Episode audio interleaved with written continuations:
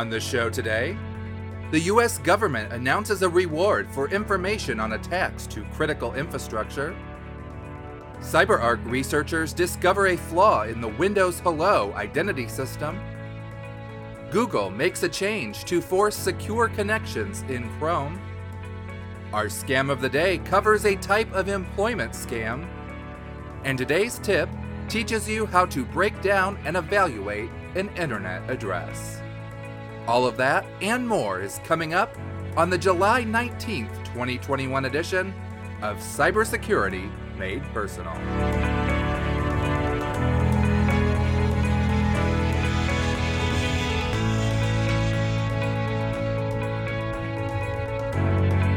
helping you stay safe in a connected world. This is Cybersecurity Made Personal.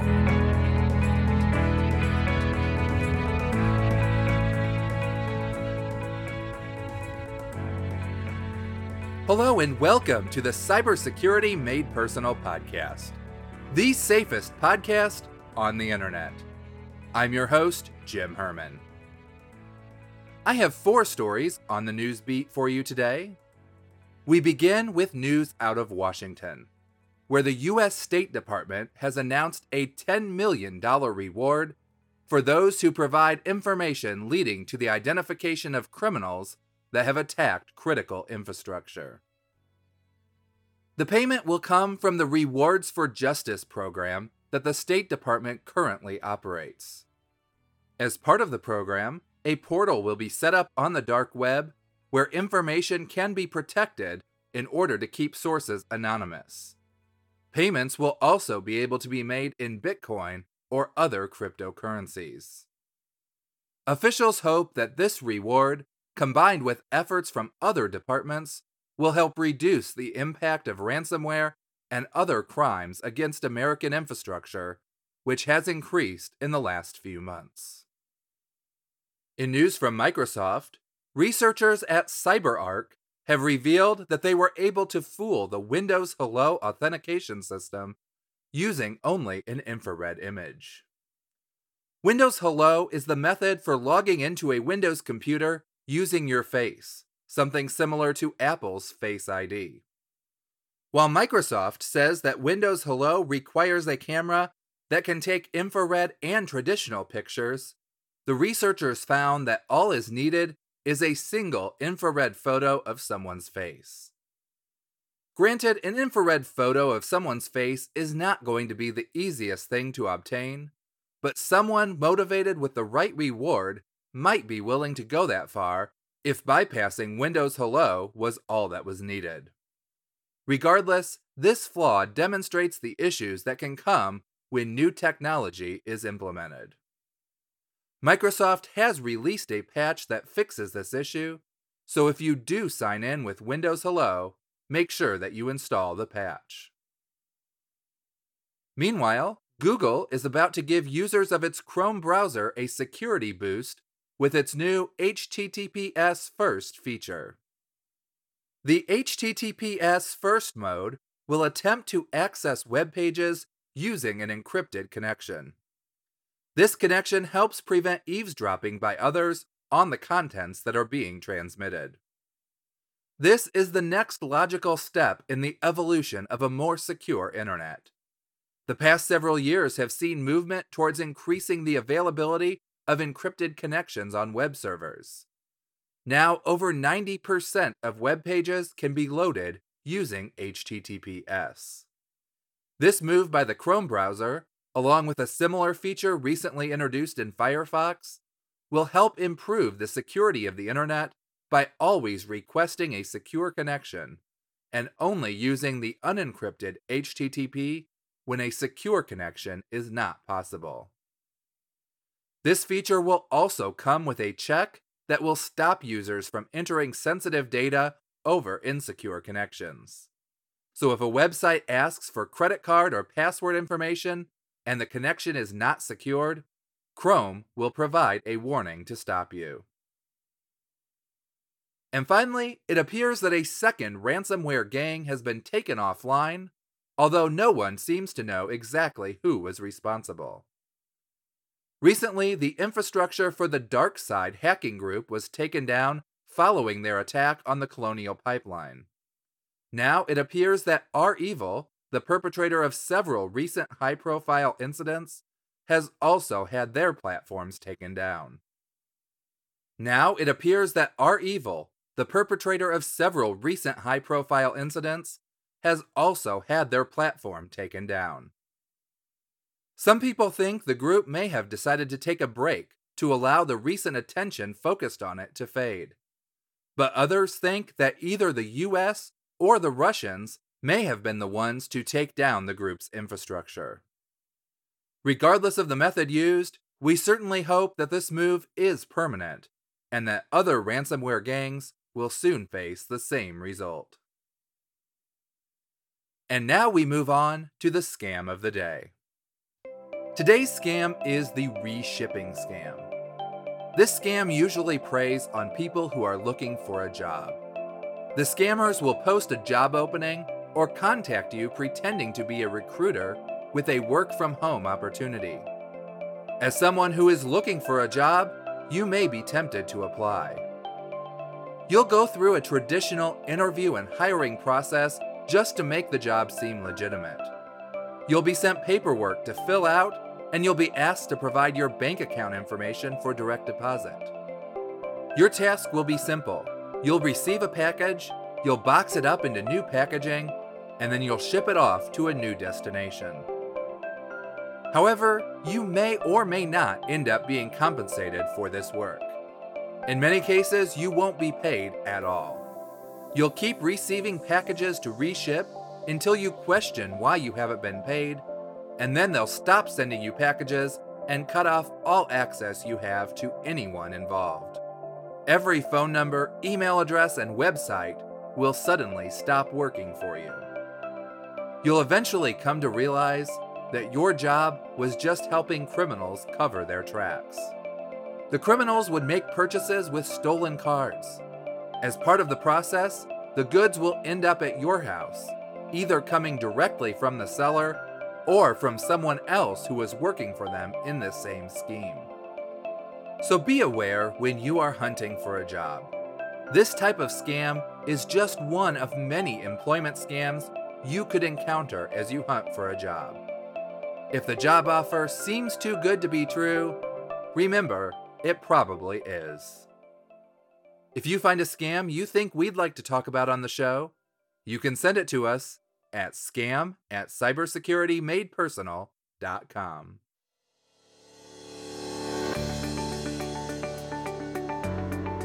And now it's time for the Cybersecurity Pop Quiz. Each week, we ask you a question in the field of online security or privacy, and it's your job to figure out the right answer.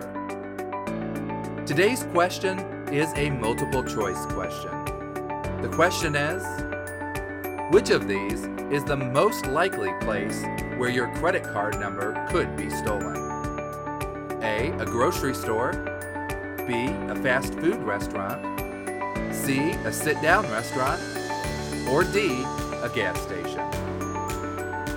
The correct answer will be revealed in next week's episode. But if you want to know it right away, you can go to cybersecuritymadepersonal.com slash pop quiz to submit your guess and find out if you're right.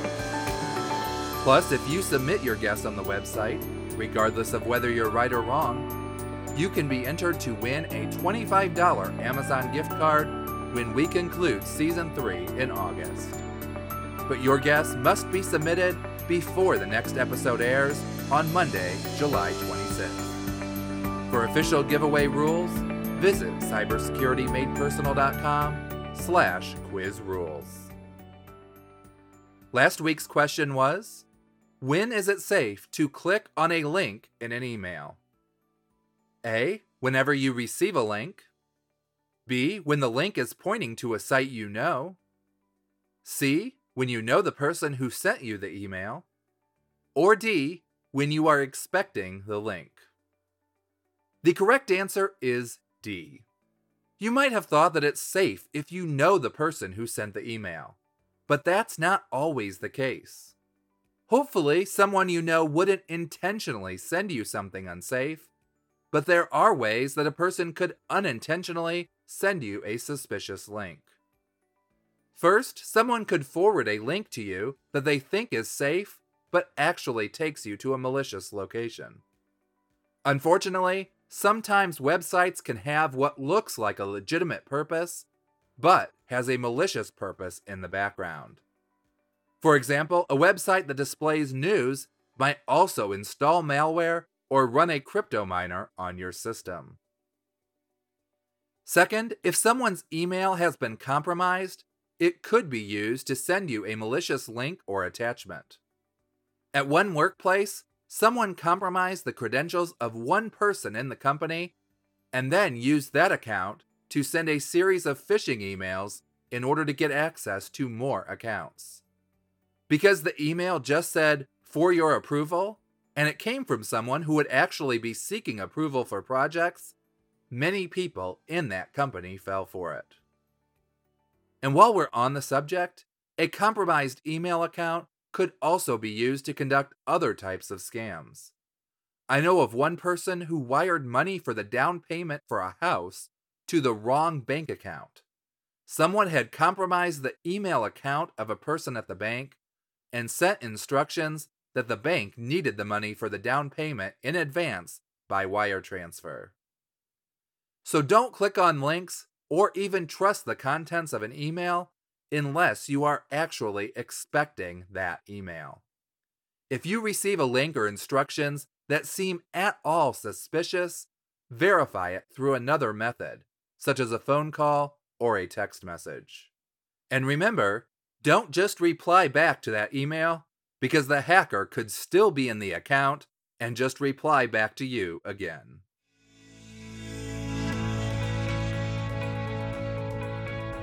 Have you ever taken the time to look at a website's address? Do you know what all those random words and letters and even symbols actually mean? If you're curious about how to evaluate exactly where a link is taking you, we'll discuss that topic right after this short break.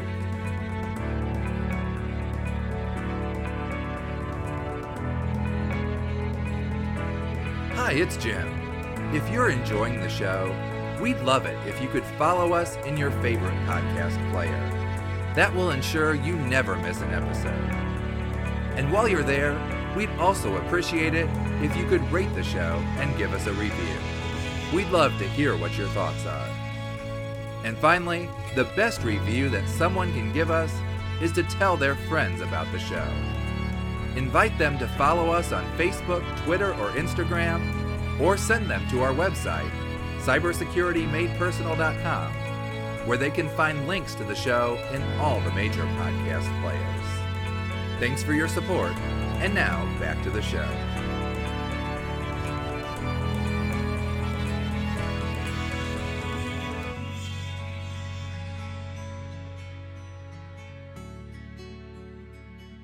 It's late in the evening when you sit down and start to glance through your email.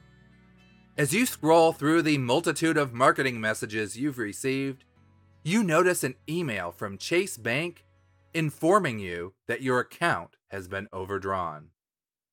Your heart begins to race as you wonder how that could have happened.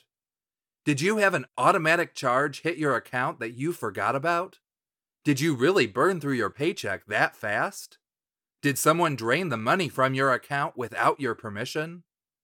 Desperate to find the answer, you click on the link in the email and you begin to sign in to your account. But at that point, you think about what you've heard on this podcast and you stop and wonder if this is actually a phishing attack. You go back and look at the email, but it's extremely well written and it looks just like the Chase emails you've received in the past. That's a good sign but it doesn't automatically mean that the email is legitimate. The website also looks just like Chase's site, and when you look at the address bar, you see chase.com. So, thinking it's safe, you go ahead and sign in to your Chase account.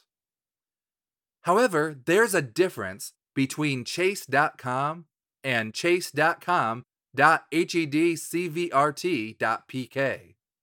One of them is the actual Chase Bank website, the other is a website registered in Pakistan.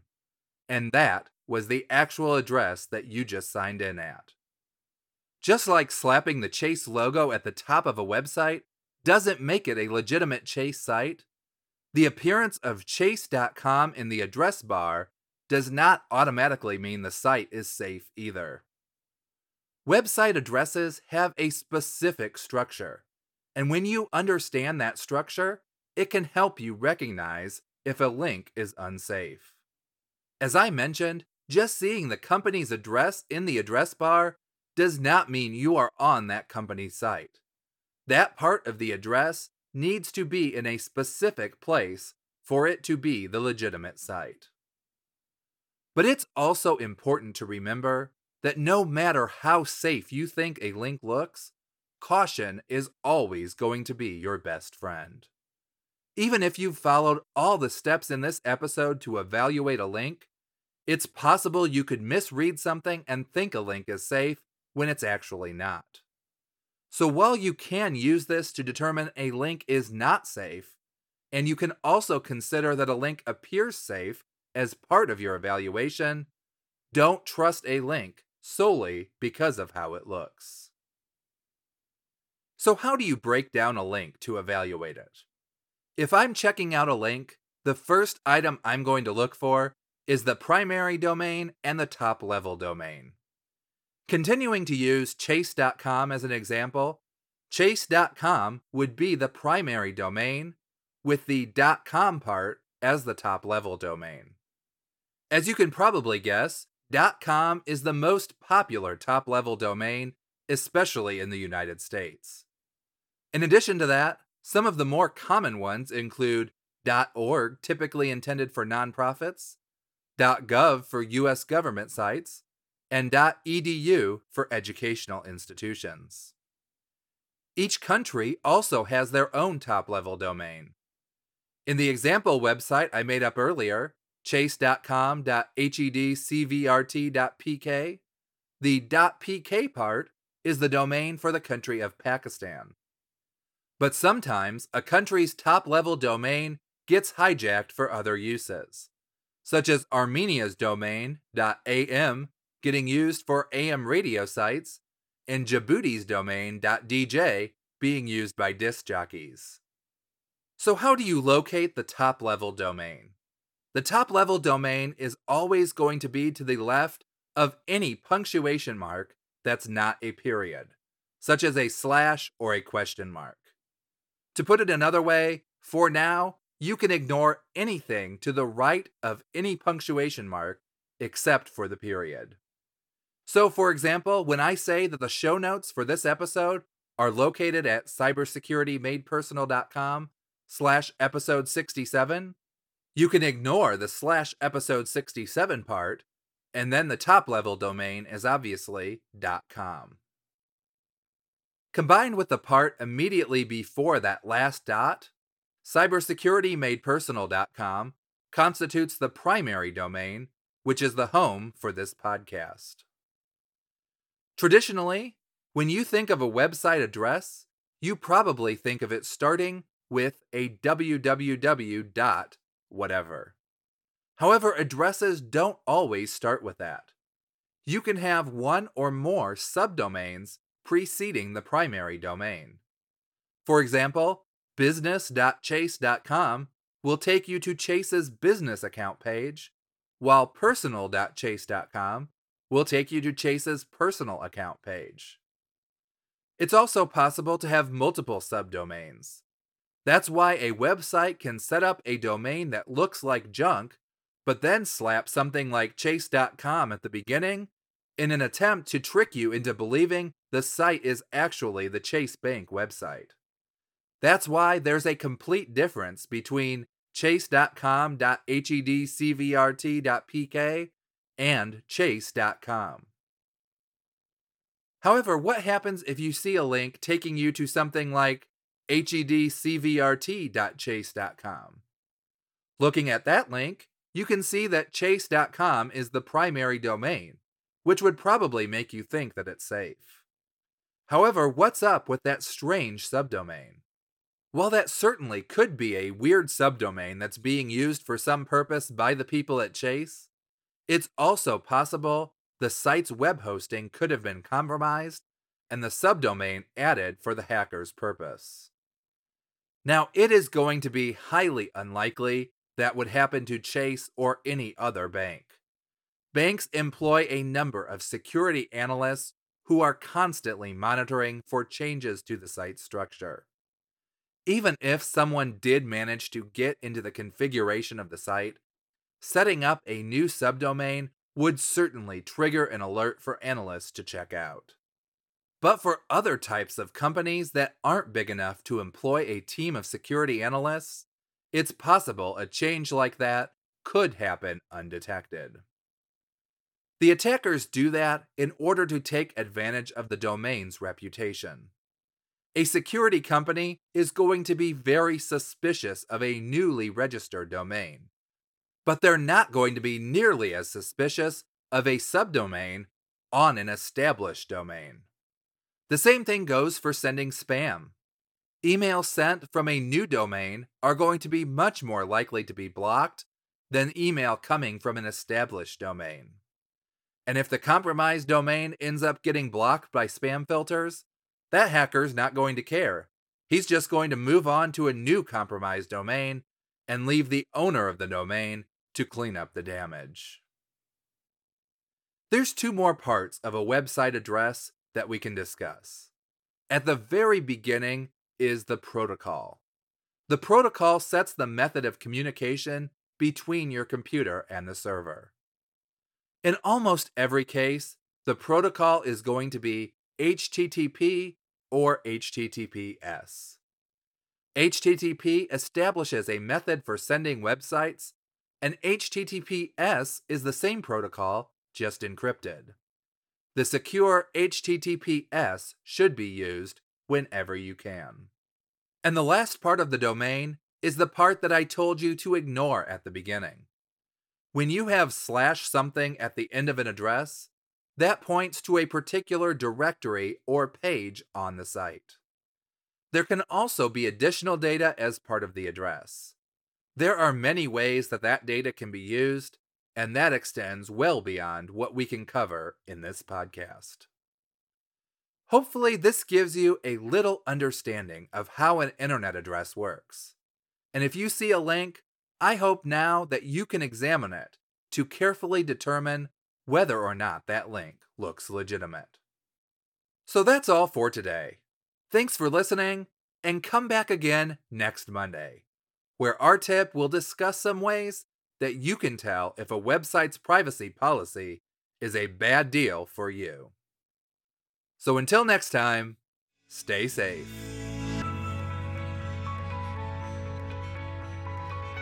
Thanks again for joining us for the Cybersecurity Made Personal podcast. Check out the show notes page linked in the description for links to the articles mentioned, more information about today's tip, and a transcription of this episode. If you enjoyed this episode, we'd love it if you would consider visiting our welcome page at cybersecuritymadepersonal.com slash welcome. There, you can find more information about the show and links to some of our most popular episodes. Cybersecurity Made Personal is provided for educational purposes only. Don't take any action on your computer unless you fully understand what you are doing and the possible consequences. Visit cybersecuritymadepersonal.com slash disclaimer for more information. Cybersecurity Made Personal is a production of Personal Cybersecurity, LLC. I'm Jim Herman. Thanks for listening and stay safe.